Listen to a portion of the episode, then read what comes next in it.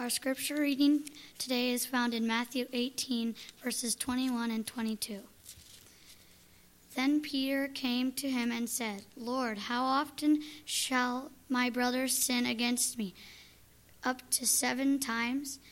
Jesus said to him, I do not say to you up to seven times, but up to seventy seven times seven. May the Lord bless, bless the reading of his word.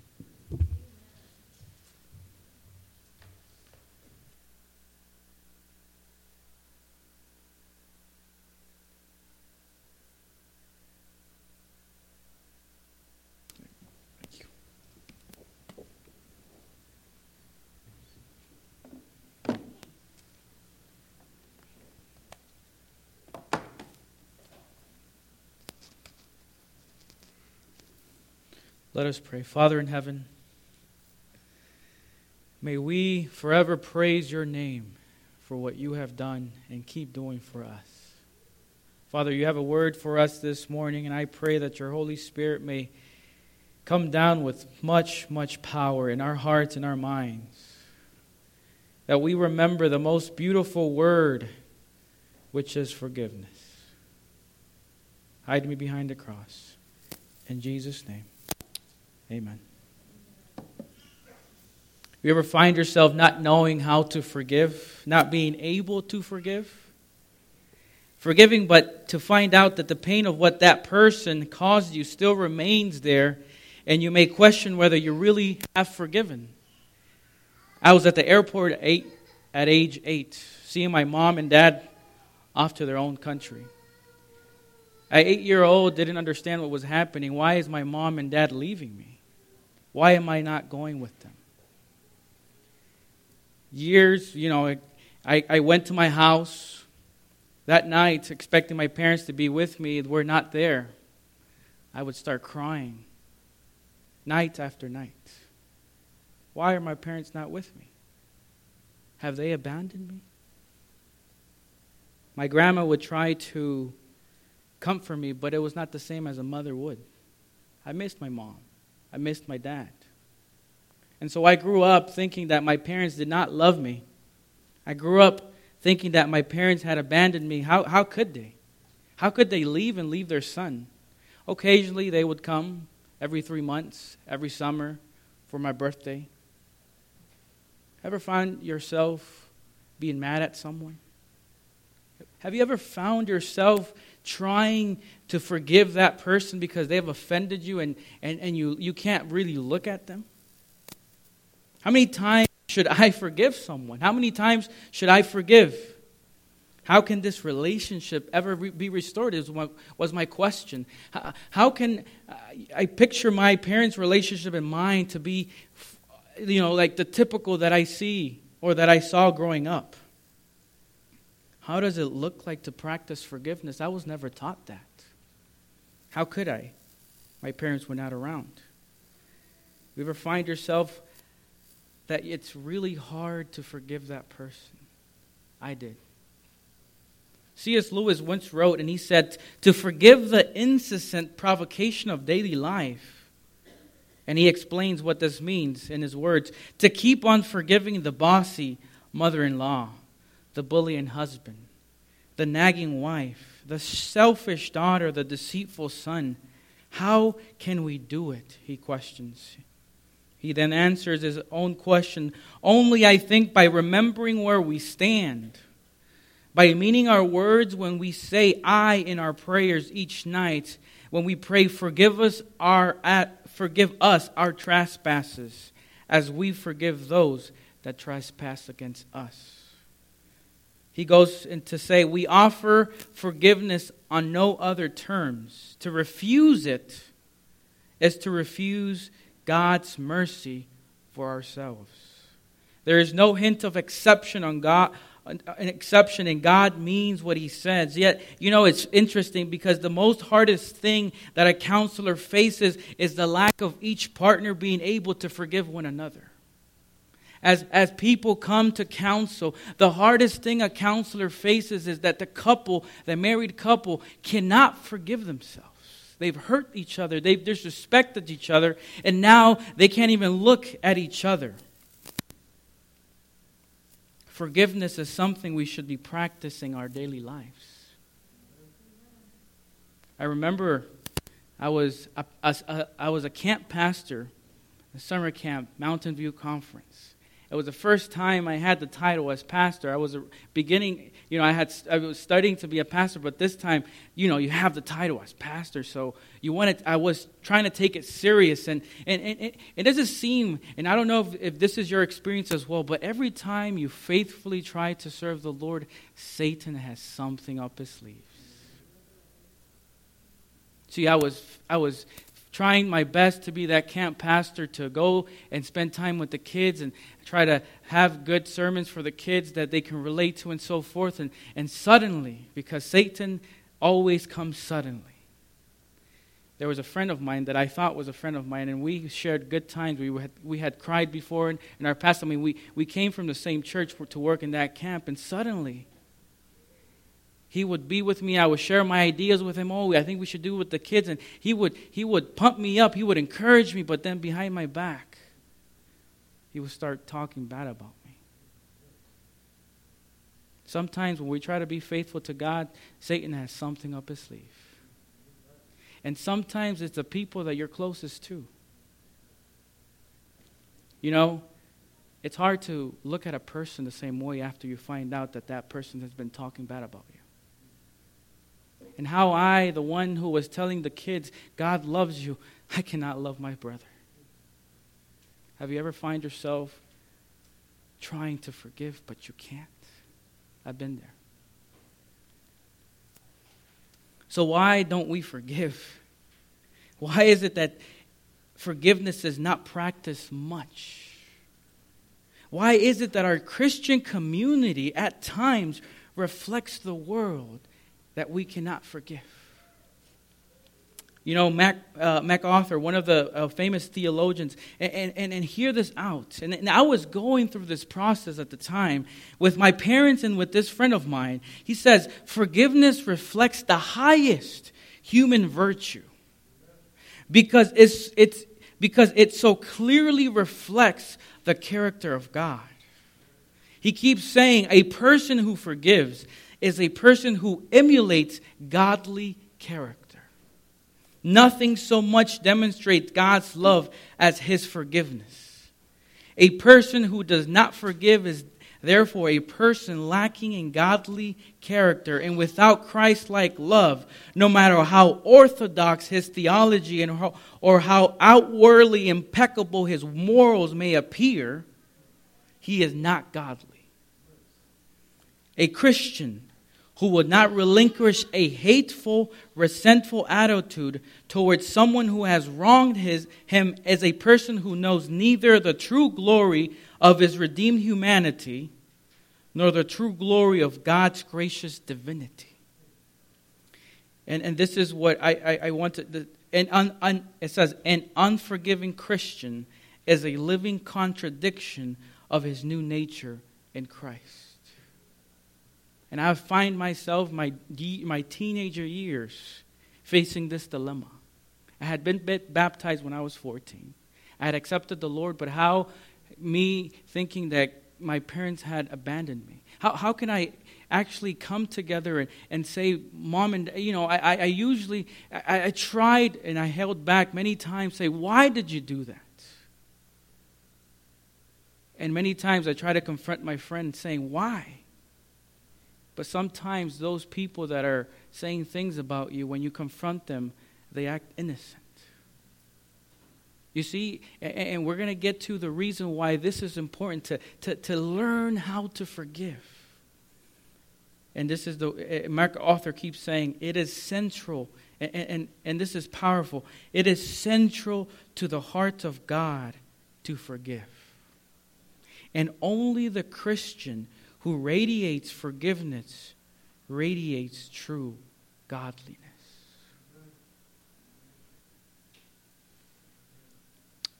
Let's open the Word of God to Matthew 18. Matthew 18. Jesus has been preaching. Jesus wants to have that instilled in humanity, that true forgiveness that the central of God's heart is forgiveness. He, he wants to tell his disciples, he wants to tell those people around him that if we do not forgive, if we do not learn how to forgive, then we cannot partake of godliness. Matthew 18. And just picture with me. See, Jesus is there and, and, and, and, and he's sitting. He's sitting there with his disciples. He's been talking to his disciples and, and, and he's been telling about what little children, what we can learn from little children. He's been telling them, you know, if, if we are like little children, then we can inherit what? The kingdom of heaven. And, and, and, not just that, he, he talks about uh, how to resolve conflict with brothers and sisters. He, he tells them not to, to slander them and keep talking about them, but to come and approach them. He gives us the secret on how to solve problems. But, but, but, but you see, it, it, let's take it a little deeper because in those days, remember, Jesus is coming to redo everything that they've been learning. The, the rabbis had, had begun with these horrible legalistic teachings. There, there was a common teaching that, that God would only forgive you three times. And after three times, you would just beg for mercy and just hope that God would forgive you. But they would say, if someone offends you, if someone does something wrong, forgive them the first time, the second time, the third time. And after the third time, you don't have to forgive. Jesus knows this, and he's sitting there with his disciples. He's been trying to make his point clear, and now he's, he's trying to tell them something. And Jesus, in those days, he used parables. Parables were the way where he used to kind of tell them, This is what I mean. And Peter, as always, the man he was, he goes to Jesus, he knows that because he's been learning this, he learned he, he was raised growing up with this teaching that you can only forgive three times, but he's seen Jesus and Jesus forgives many times, so he's trying to be even better than the rabbis. And he says to Jesus in, in, in Matthew 18, Matthew 18, verse 21. Then Peter came to him and said, Lord, how what? How often shall my brother sin against me and I what? I forgive him. See, Peter knew that the typical answer was what? Three in those days. And Peter, in his mind, is thinking, you know what? I'm going to say seven times double that. Maybe God's going to say I'm better, right? He says, up to seven times, question mark. And I love Jesus' answers. Jesus says, Jesus said to him, I do not say to you up to what? Seven times but up to 70 times seven. I can imagine Peter's jaw just, you know, open wide, like, what? But what the rabbi said three times is enough. See, Peter is asking but, but let's not get wrapped up with the numbers here 70 times, seven times. Let, it's not that because that was not Jesus' full intent that Peter will look at the times he needed to forgive. Jesus wanted to tell Peter that man can keep count of offense, but grace does not. Man can keep count of an offense, but grace does not. You see, and he goes with a parable and he says, The kingdom of God is like, and we're not going to go into details, but the, the parable talks about canceling a debt. And, and, and if you keep reading the chapter, the, the, the, there's this man who comes to the king and he asks for forgiveness. And the Bible says, according to the parable, that God does forgive. But yet he that man has a servant, a slave that comes and asks for forgiveness to him who has been who had been forgiven. And what does the parable tell us? That he was he got mad and he put him where? In prison.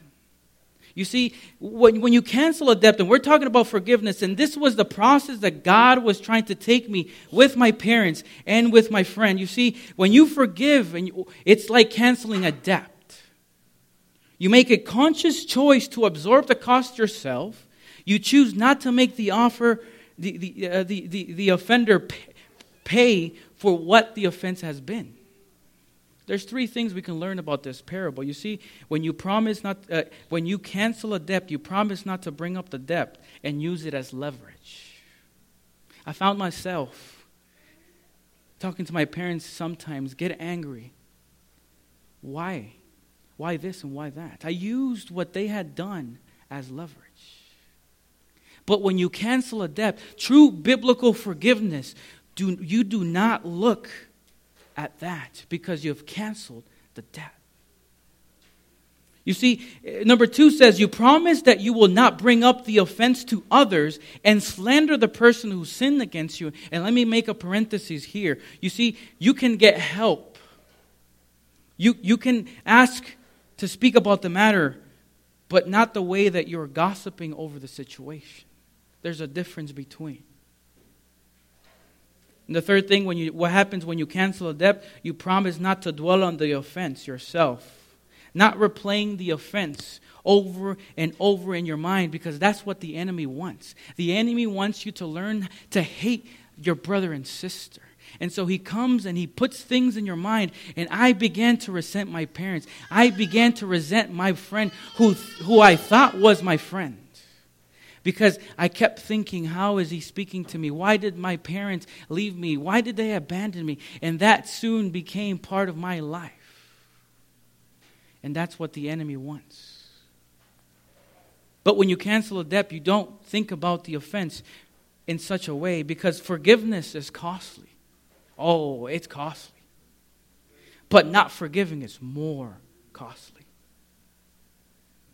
You see, I was learning something, and I was learning that a failure to forgive was changing me.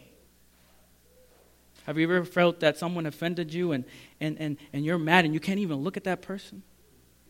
And if you keep that, sooner or later, that bitterness is going to turn you into the victimizer if you do not learn how to forgive. Not forgiving can change you. Because Satan wants to change you into his own character, but Christ wants you to experience grace in abundance. So I was learning eh, eh, that, that, it was, that, that, that the lack of me forgiving my mom, my parents, was changing me in a way that I did not want to. But you see, I also would hear as I approached my mentors and as I, as I asked for help they would tell me, forgive and forget. Oh, how could I forget? How, how, how do you tell a teenager, forgive and forget? How do you, how do you explain that to an eight year old, forgive and forget? How do you explain to someone who has been abused, who has been raped, who has lost their kid, forgive and forget? I, I found myself teen, as a teenager struggling with that phrase forgive and forget. True forgiveness is not forgetting. And, and many people base their answer on Jeremiah 31 34, which says, For I will forgive their wickedness and will remember their sins no more. It's a beautiful promise, indeed. But, but you see, God is not a God who forgets. Yet, he, it, it, when, when you look at the original language, when, when you look at the, Jeremiah 31 34 in its context, this is what God is saying I will not treat your I will not treat you as your sins deserve. Instead, I will forgive you. You can forget about the pain, the resentment, because God will take that away. But you can remember what God has done through your life as he, you've learned to forgive.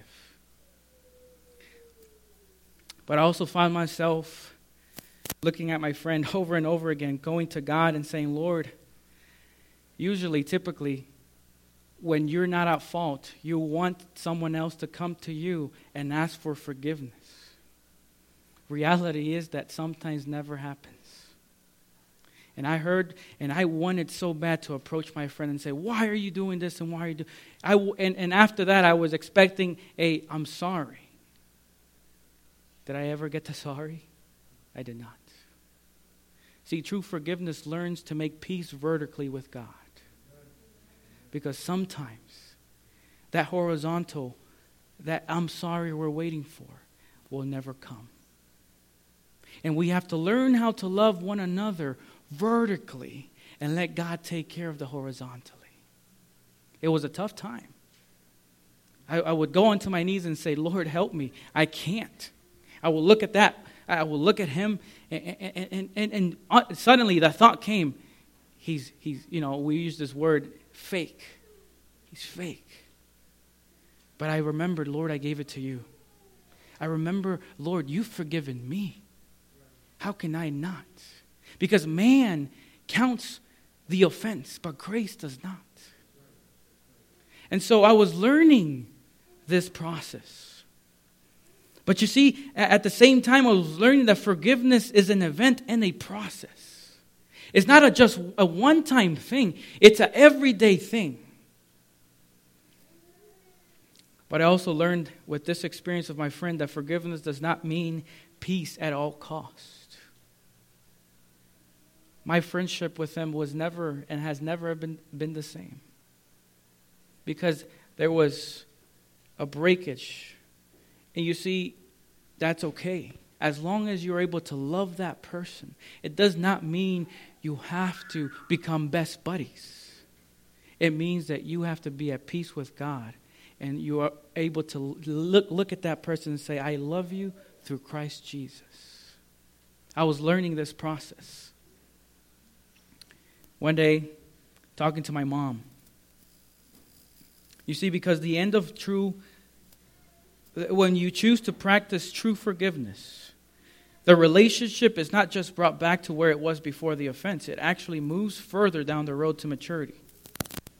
I was a teenager, resentful, didn't have a good relationship with my parents. I called my mom, we were talking, we usually call every week. And she just starts to tear up. I listen, and she, I remember her telling me, Marco, I never imagined my family, my own kids, being raised by someone else. Oh, that tore my heart up. All these years I had been blaming them. Never had I asked how she felt, what she went through. And sooner as I began to learn how to forgive, God revealed to me why things happened and played out the way they played out. You see, my parents are not seven day Adventists, they're believers in God, but they don't go to a church. And if I had been raised with them, I would not be here where I am. You see, God had a plan for me. And it was until I learned how to forgive was that he made, he made it sense to, he made it make sense to me. He was waiting to take my heart and say, Marco, man can count the offense, but grace does not. And I found myself like that Joseph story that God meant it all well. Because now I am a pastor. And because of my grandma who raised me, I am who I am today. I am where I am today. And if I had lived with my parents, I would not be here today. I learned to forgive my parents. That experience helped me learn to forgive my brother, my friend. And God can help you forgive your offender. Because you see, the important thing here is, and the, the, the parable finishes, Eh, eh, let's look, let's look at chapter 18, verse 35. So my heavenly Father also will will do to you if each of you from his heart does what? Does not forgive his brother his trespasses. No wonder the theologian Mark MacArthur said it is central it is central to the heart of God to forgive, and only the Christian who radiates forgiveness radiates true godliness. Have you ever find yourself not wanting to forgive? I've been there. Have you ever found yourself changing because you can't look at this person, you cannot talk to that person. I've been there. And God has been there. Romans 5 8 says, Yet while we were sinners, Christ chose to die for you and I. I want to finish with the story of Corrie Ten Boom. A remarkable story of what forgiveness is. It was 1946. She had survived World War II. She had survived the Holocaust. She had, she had been invited back to Germany. And as she is going back to Germany, those, remember, forgive, for, forgiving is not forgetting because she remembered. She steps into Germany and she and it's like it was yesterday when she was at the Holocaust with her friend Betsy. It was like it was it was yesterday that all those terrible things that had happened to her and her family. But she's here, a Christian, trying to speak to those people that were in the crowd, letting them know that God does forgive. At the end of her speech, she, she recalls that in those days, because of what had happened in Germany, everything, if, if a speaker came to speak, you would, everything would be silent, you would leave, and it was silent. No one talked to one another. They were still in the process of healing. And so she speaks about forgiveness. She says God can forgive any sins, and God uh, what God does, he throw he, he gives your he gets your sin and he throws it to the depths of the sea and he remembers no more. And here she's speaking about this.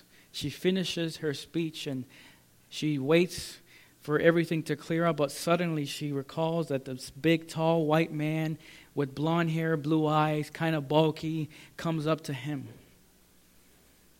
Memories start rolling in her head. That same person that was coming, she recognizes. It was one of her off, those officers that were in the Holocaust. She remembers those those those striped uh, uh, um, things, you know, um, ranks that he had in. The, I mean, she can picture the uniform on him, even though that uniform was never was never there at that moment. And her heart starts pounding. Her blood, she says, starts freezing. She does not know what to do. She has just spoken about forgiveness. And suddenly there's a hand stretched forward to her and she freezes. She feels like it's forever, but it was just a couple of seconds. What is she going to do? She has to make a decision. She has just been preaching about forgiveness. And here is a man saying in German, Good day. I've heard you and I believe God has forgiven you, me, but I want to hear from you. Can you forgive me? She freezes. She has two choices push that man away and learn not to forgive, or actually experience true forgiveness in Christ. She said, it, it, as it was like a mechanical hand just going up. It was she was forcing herself, Lord, I can't do this, but you have called me to forgive and experience true godliness. And, and it's, your, it's my duty as a believer, as a child, to forgive because who am I that you've forgiven me with all the things I've done. She stretched out her hand. And she said she forced it from her mouth, and her lips uttered, I forgive you. She said she had never felt before. It was like this electricity going down her body. And it was for the first time ever that she truly experienced forgiveness.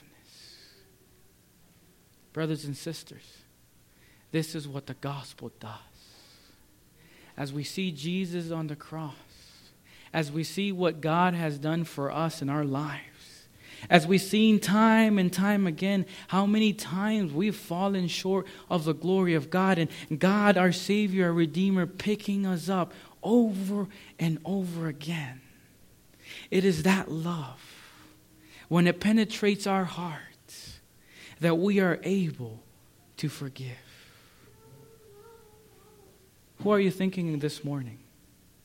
Who are you thinking about? Who is it that comes to your mind that you need to lay down at the feet of Jesus? For me, it was my parents. And let me tell you, my, my, my parents and I have a great relationship now. God, help me forgive. God, help me forgive my friend. I still talk to him once in a while. We're not best buddies due to distance and things like that, but the past is the past. Because man can count offenses, but grace does not. Grace does not. So I challenge you as you go through the week, as you go through your Christian walk, pray about that one person that comes to your mind who has wronged you, or you have wronged, or maybe sometimes you feel like God has not forgiven you. Go to, go to God. Ask for forgiveness. If that person who has offended you will never, ever come back, make peace with God today. Because God wants you and I to experience true godliness. He wants to experience, He wants you to experience that peace that surpasses from all understanding, but is only done through love. Love will radiate love in you and to others. Who is that one person? Who is that one loved one? Church member. Today's the day to ask God and lay it at His feet. I want to be that person to experience true godliness. I want to have the same experience that Corrie Ten Boom had. True forgiveness is costly, but not forgiving is more costly. Where are you today in your walk? Is God calling you to forgive? Is God calling you to share your love to that person, that offender? Who are you? Where are you? I had to approach my friend, not blaming him, not approaching him saying, Why have you been talking to me about this? Why have you been talking about me?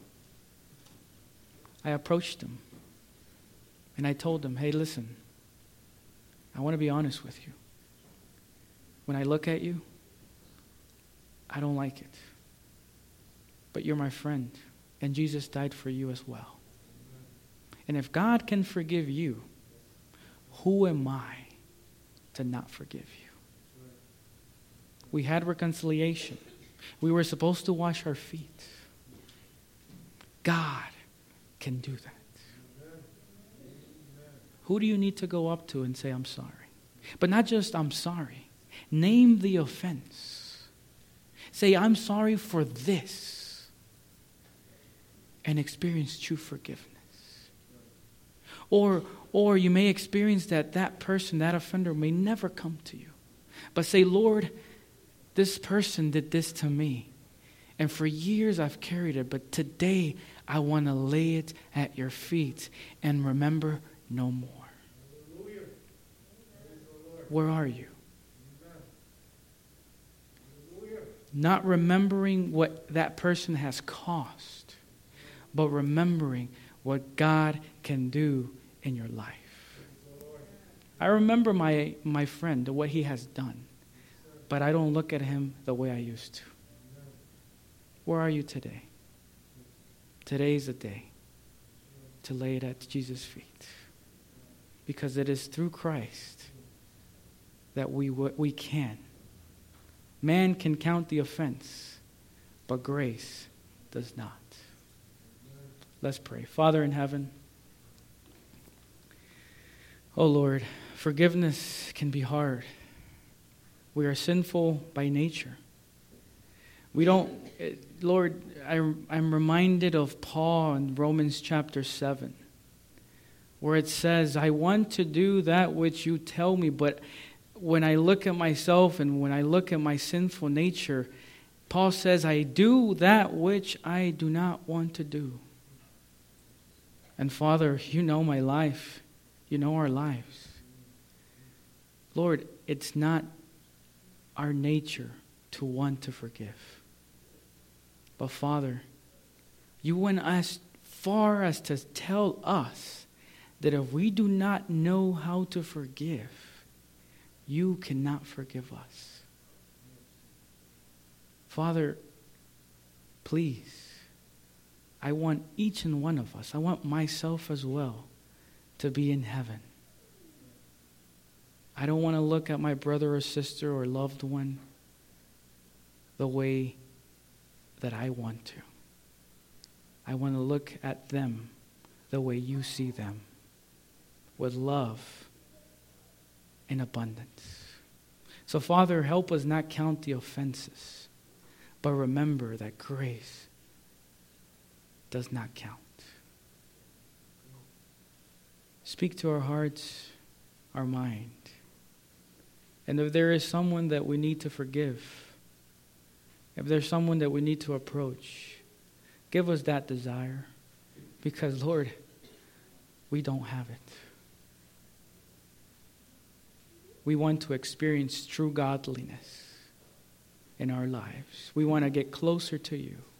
We want to be united in you. So, as a church, I pray in the name of Jesus that you may give us a true spirit of forgiveness. We pray this in Jesus' name. Amen.